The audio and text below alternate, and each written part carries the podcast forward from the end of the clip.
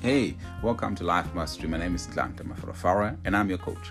In Life Mastery, this is where we help you to become the best version of yourself. So we help you to become so good so that nobody can ignore you. But we also help you to set great goals and help you to achieve them so that you can enjoy life, become a person of influence, live a life of significance.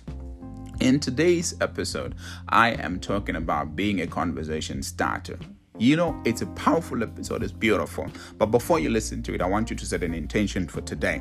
And uh, the intention that I'm asking you to set is after listening to this podcast, I am going to send it to my friends. And the second intention is after listening to this podcast, I'm going to receive a voice, I'm going to record a voice note and send it to the author of this podcast. Send back some feedback to me. I would appreciate it. Send me a text, send me you know, a voice note that says, This is what you've learned from the podcast or what you're grateful for. I had put the podcast on hold for a while, but people came back to me and said, Hey, Faraz, we need the podcast. We need the podcast. So here, it's back. It's on, but I like your feedback. Send me a recordable or recorded voice note. So let's get to listen. Becoming a conversation starter.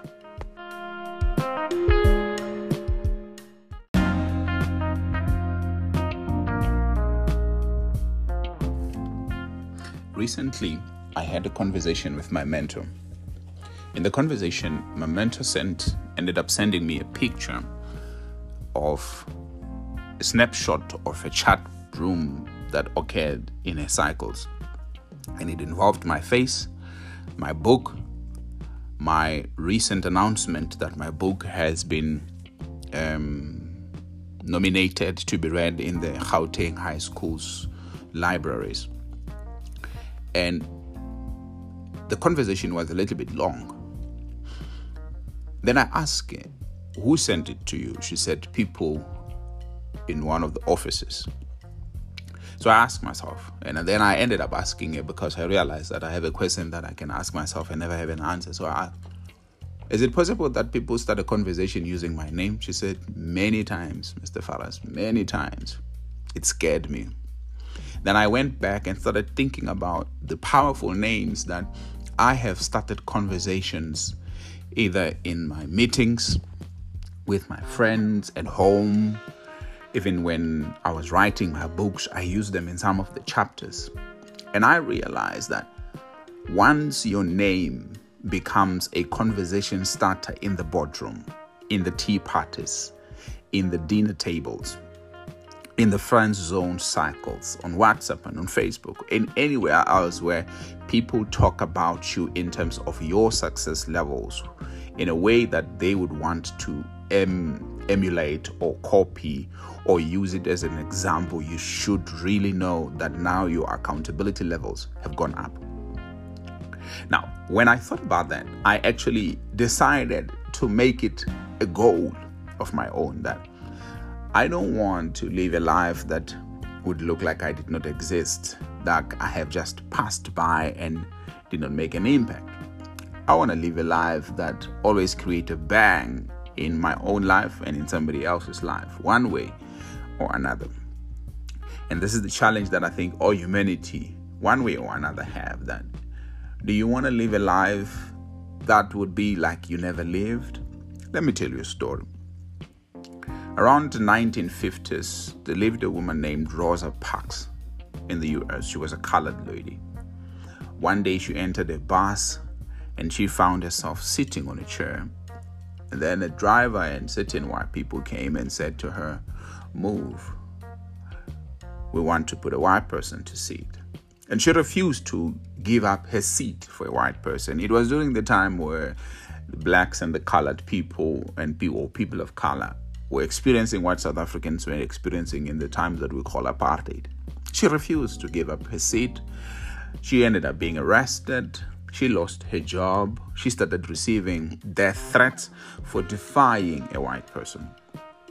She became a movement. Her action of refusing to give up a seat for a white person in a bus created a movement that ended up making her to receive a presidential award of honor for human for, for human rights in terms of the civil rights movement. This woman was a movement that was never known. She is also called the mother of civil rights. How did that happen? It happened because she stood up for what she believed was right, even though at the time it was endangering her life. But she became a conversation starter for people. She became an example of hope for people. She became an example of courage for people of color. She became an example of re- resilience for people of color. She became an example for, for, for progressive movements for people of color.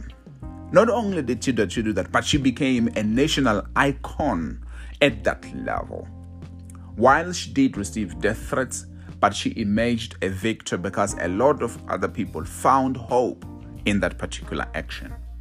You could be listening to this podcast right now, and you know that one little action that is very uncomfortable that you could do that could spark hope in the life of another person. You see, I have learned that now I don't live for me, I live for others. Not long ago, um, somebody came to me and said, Mr. Mafarafara, when are you releasing the next podcast? And many other people came to me and said, when are you releasing another podcast? And I've been recording podcasts. I've just been packing them and said, I'll release them when I feel the time is right that the people need it. And this is that particular time. Because I have realized that one way or another, you, the listener of this podcast, you are living for somebody else. You are living for somebody else.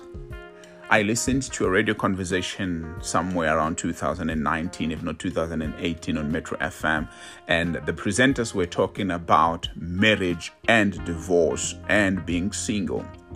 And one of the ladies called in and said, Look, I am afraid of committing to a relationship I'm afraid of committing to a relationship. As a matter of fact, I don't want my boyfriend to propose marriage because I am fine dating him and calling him my boyfriend, knowing him that he can come and go, I can come and go. And the other lady that responded on the other side of the line said, Me too.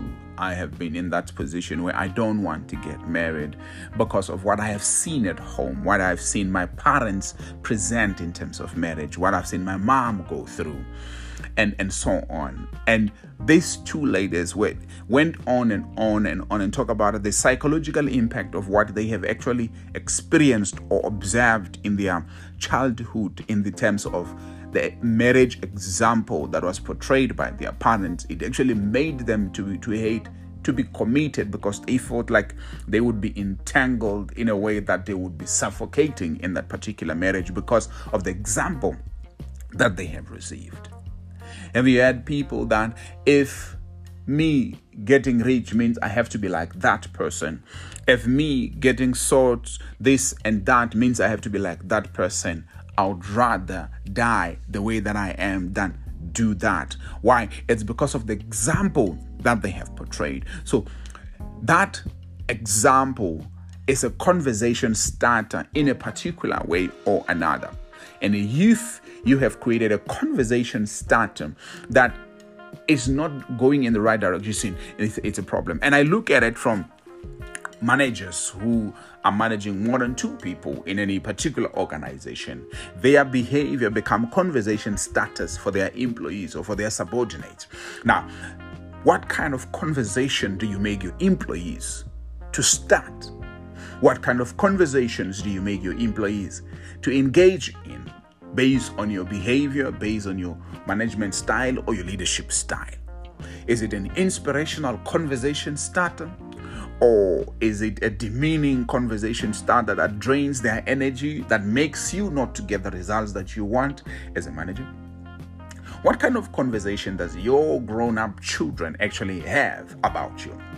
I recently listened to a story, um, watched a teaching, so to say, of um, emotional intelligence for children. And this lady shared a powerful story that she has been teaching um, her children to express their feelings without fear of guilt or being judged or being belittled or set a little bit lower because of the feelings that they have.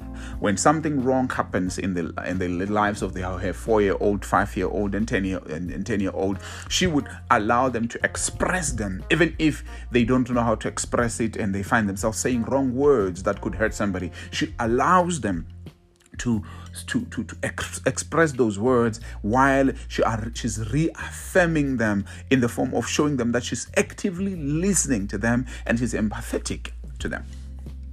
One day she was supposed to go somewhere and she could not afford to be late. Then her five year old daughter came crying, hurt, wanted to speak to somebody, and she said, Can you pack your feelings until tonight when I come back, my child? And at the time, it looks like it hurt the five year old, but then the 10 year old came and called the five year old and said, Come, let's go to, up to my room. They went to the to the 10 year old's room and sat down. She said, I walked and stood outside the door just to listen to what is going on. And then the, the five year old was given permission by the 10 year old to say, Now tell me what happened.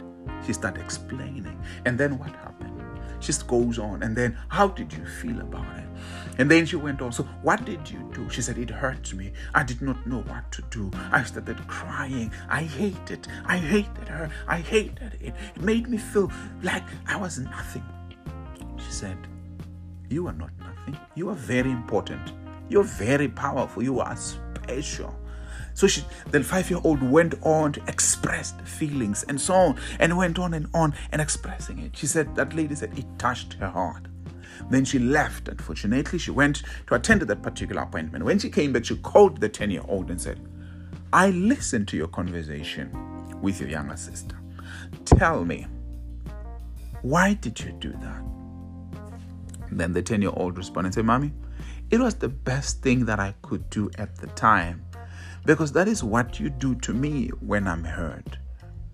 She asked, What do I do? She says, You give me a chance to express my emotions and my feelings.